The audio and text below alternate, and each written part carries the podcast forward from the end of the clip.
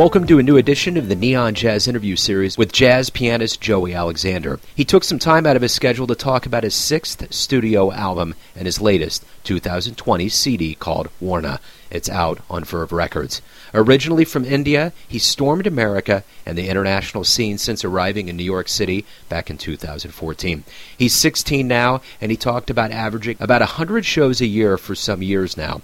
He's wise beyond his age and hopes that this album will vault him past the jazz prodigy hoopla. We talked about a lot of aspects of his life, including at 8 when he played with Herbie Hancock, who was visiting Jakarta as a UNESCO Goodwill Ambassador. So please get to know Joey and dig this interview, my friends. So, hey, Joey, this has been a long time coming. Thanks for taking a minute out to talk with me on jazz. I appreciate it. Thank you. Pleasure is mine. Your sixth studio album, a major release on Verve Records, is a wonderful album. And I know that everybody gets caught up in the whole child prodigy thing and all of the all of the things that have gone into who you are as a musician. But do you see the evolution of this album is kind of you stepping out to a different light, or or how do you view this album? Yeah, I feel like it's the stepping stone of you know my next step of my music career, and now with you know Verve Records, it's a great start, and I'm very thankful that with this album one, you know, I have more original compositions, and also I've added you know two people on the album, uh, Louis Cito, Quintero, and Drummond on foot, you know, adding their colors and their personality and style of playing into the music. With each successive album, you stay pretty busy. How many shows do you think you perform a year? Wow, that's a good question. I like that question. Uh, you know, that's super busy, but at least, you know, when I do a show in per year, I would say 80, 80 concerts. Yeah. Wow, that's, uh, that's, that's a lot of action. Yeah, I mean, I don't like play regularly. I just you know do some concert halls or some jazz clubs. You know, like I, I do. I will do some jazz clubs in D.C., Washington D.C., and, and Seattle. Has there been a show in recent memory that you can think of that was just magical? You you had a moment on stage, or there was a you know an audience member, a light bulb went off. Was was there a particular show that you can think back in your career that you're like, wow, that was special? You know, I think every show that I did is always we have a great time. You know, great moments. Because I think you know, for me, you know, the music will always you know take us to another place. You know, for people you know to enjoy. So that to me is what matters to us as musicians. You know. Yeah. Who do you think in your life, whether it's parents or mentors or others around you, who do you think is the most responsible for your success? Well, first is family, but yeah, I think you know it's the. I always believe in God's gift. I'm here sharing this music, while specifically I'm sharing you know, for people to enjoy. It's a God's given talent, and I think that's how you know, is within each of these positions, each and one of them, to share the gift. But definitely, my parents, you know, always supported me every step, you know, that that we take, and we always, you know, trust that the music will bring us to, you know, to reach out to more people. And I hope I'm hoping that you know this album one will reach more to people wherever they are, and definitely the people who have you know, supported me, Verve and management, all the team who are backing up. So you know, they all have been important in my in my life. Yeah, but definitely yes, my parents. What was the first live jazz show that you ever saw that really moved you? I don't know. I don't remember exactly. Uh, just seeing you know musicians listening to each other and having this you know, musical conversation. It, that really was interesting to me. I wanted to be part of that experience and playing with people. What do you like best about being a musician? You know, I could travel, sing different places. That's a wonderful thing. And different people.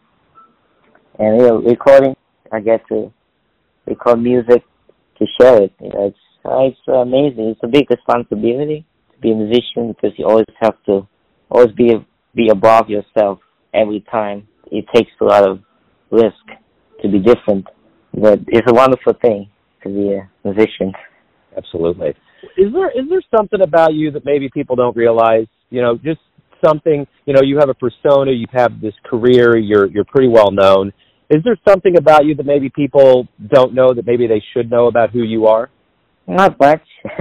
you know, I, I like to have my music speak. Uh, you know, definitely I'm always prioritize the music first. You know, I want people to to hear the music with their own ears and see it as you know, not not how old I am. That's my what I want to say to whoever you know who's listening to my music. Are you ever nervous on stage, or is it just a natural extension of who you are? Do you just feel natural on stage?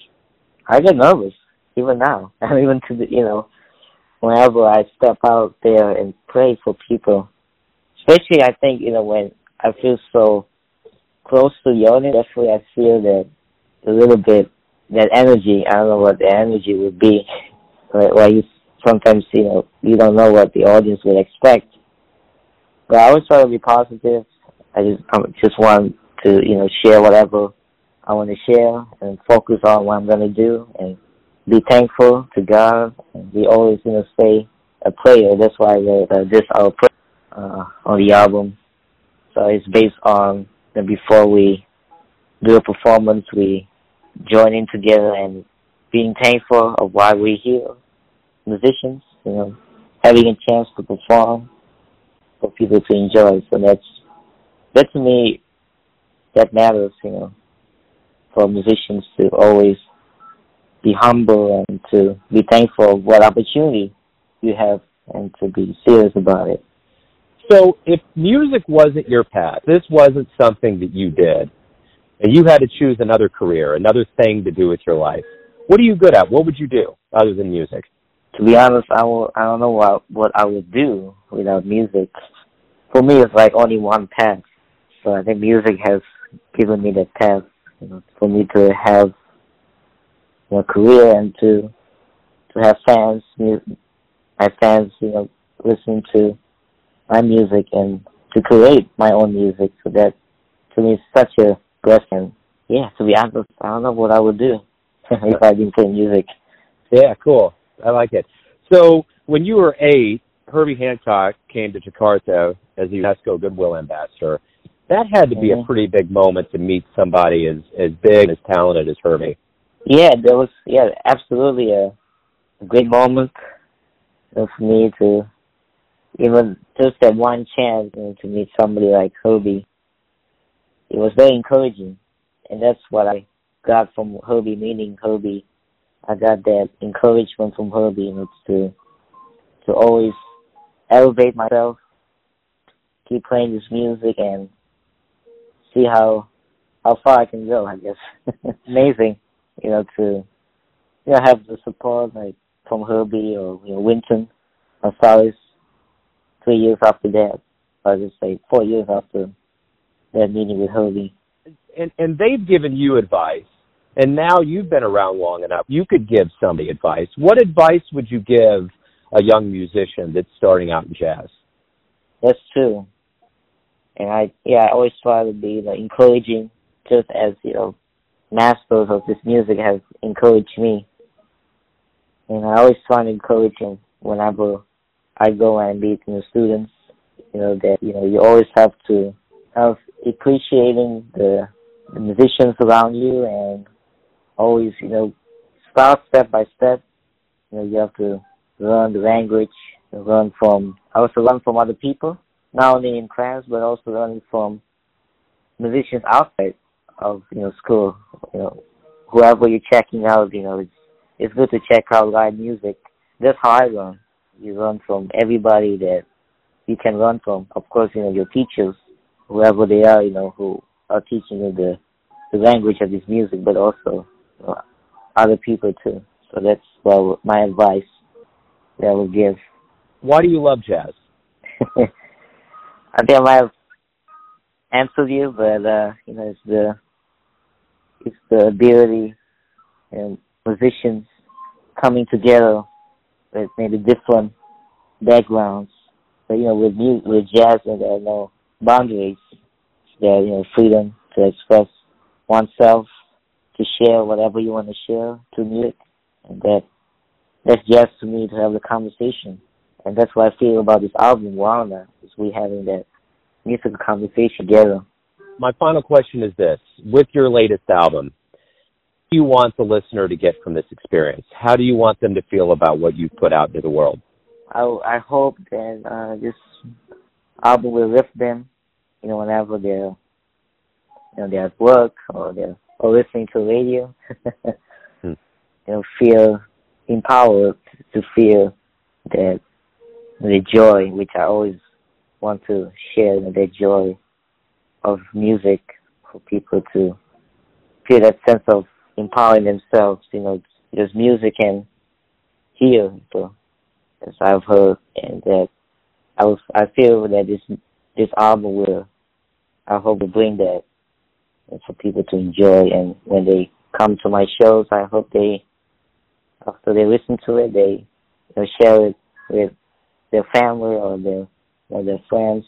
I want my music, you know, to to heal those you know who are lonely and who who need hope. That's that to me that is very special. And I know I felt the joy. I know my listeners Well, Joey, thank you for taking a minute out for Neon Jazz. Yeah, I appreciate um, it. I know you asked me uh, one question just to clarify. I mean, sometimes I do more than 100 shows. Very cool. Yeah. That's a lot of action. That's good, man. That's very yeah, good. Yeah, Sometimes I can't catch up. I'm not good with it. yeah. Dates. But that, oh, so what's the name of the video? It's neon, like the like the light, neon jazz. Ah, that's good. That's a good time, Neon. You know, John Mayer wrote uh, Neon. That's a, uh, that's a good. I like that title. Neon. Yeah, that's good. John Mayer. John Mayer's song is called Neon. Yeah, yeah. I mean, without a doubt. I listened to that a few times, so yeah, that's, that's a nice, nice title. I like that. cool. Joey, hey, thanks again, man. Good luck with everything. I really appreciate your time today. Yeah, thank you, Joe. Thank you so much. Thanks for listening and tuning in to another Neon Jazz interview, where we give you a bit of insight into the finest cats in India, New York City, Kansas City, and spots all over the globe, giving fans all that jazz. And thanks to Joey for his time, cool, and stories. If you want to hear more interviews, go to Famous Interviews with Joe Dimino on the iTunes Store. Visit neonjazz at youtube.com, and for everything Neon Jazz all the time, go to the neonjazz.blogspot.com. Until next time, enjoy the jazz, my friends.